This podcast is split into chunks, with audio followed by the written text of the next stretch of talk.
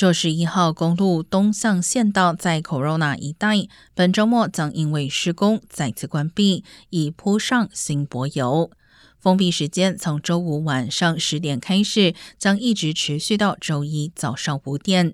届时，九十一号公路东向从 Lincoln Avenue 出口到十五号公路交汇处将禁止通行，包括快速车道。Auto Center Drive、Maple Street 的交流道也将全部关闭。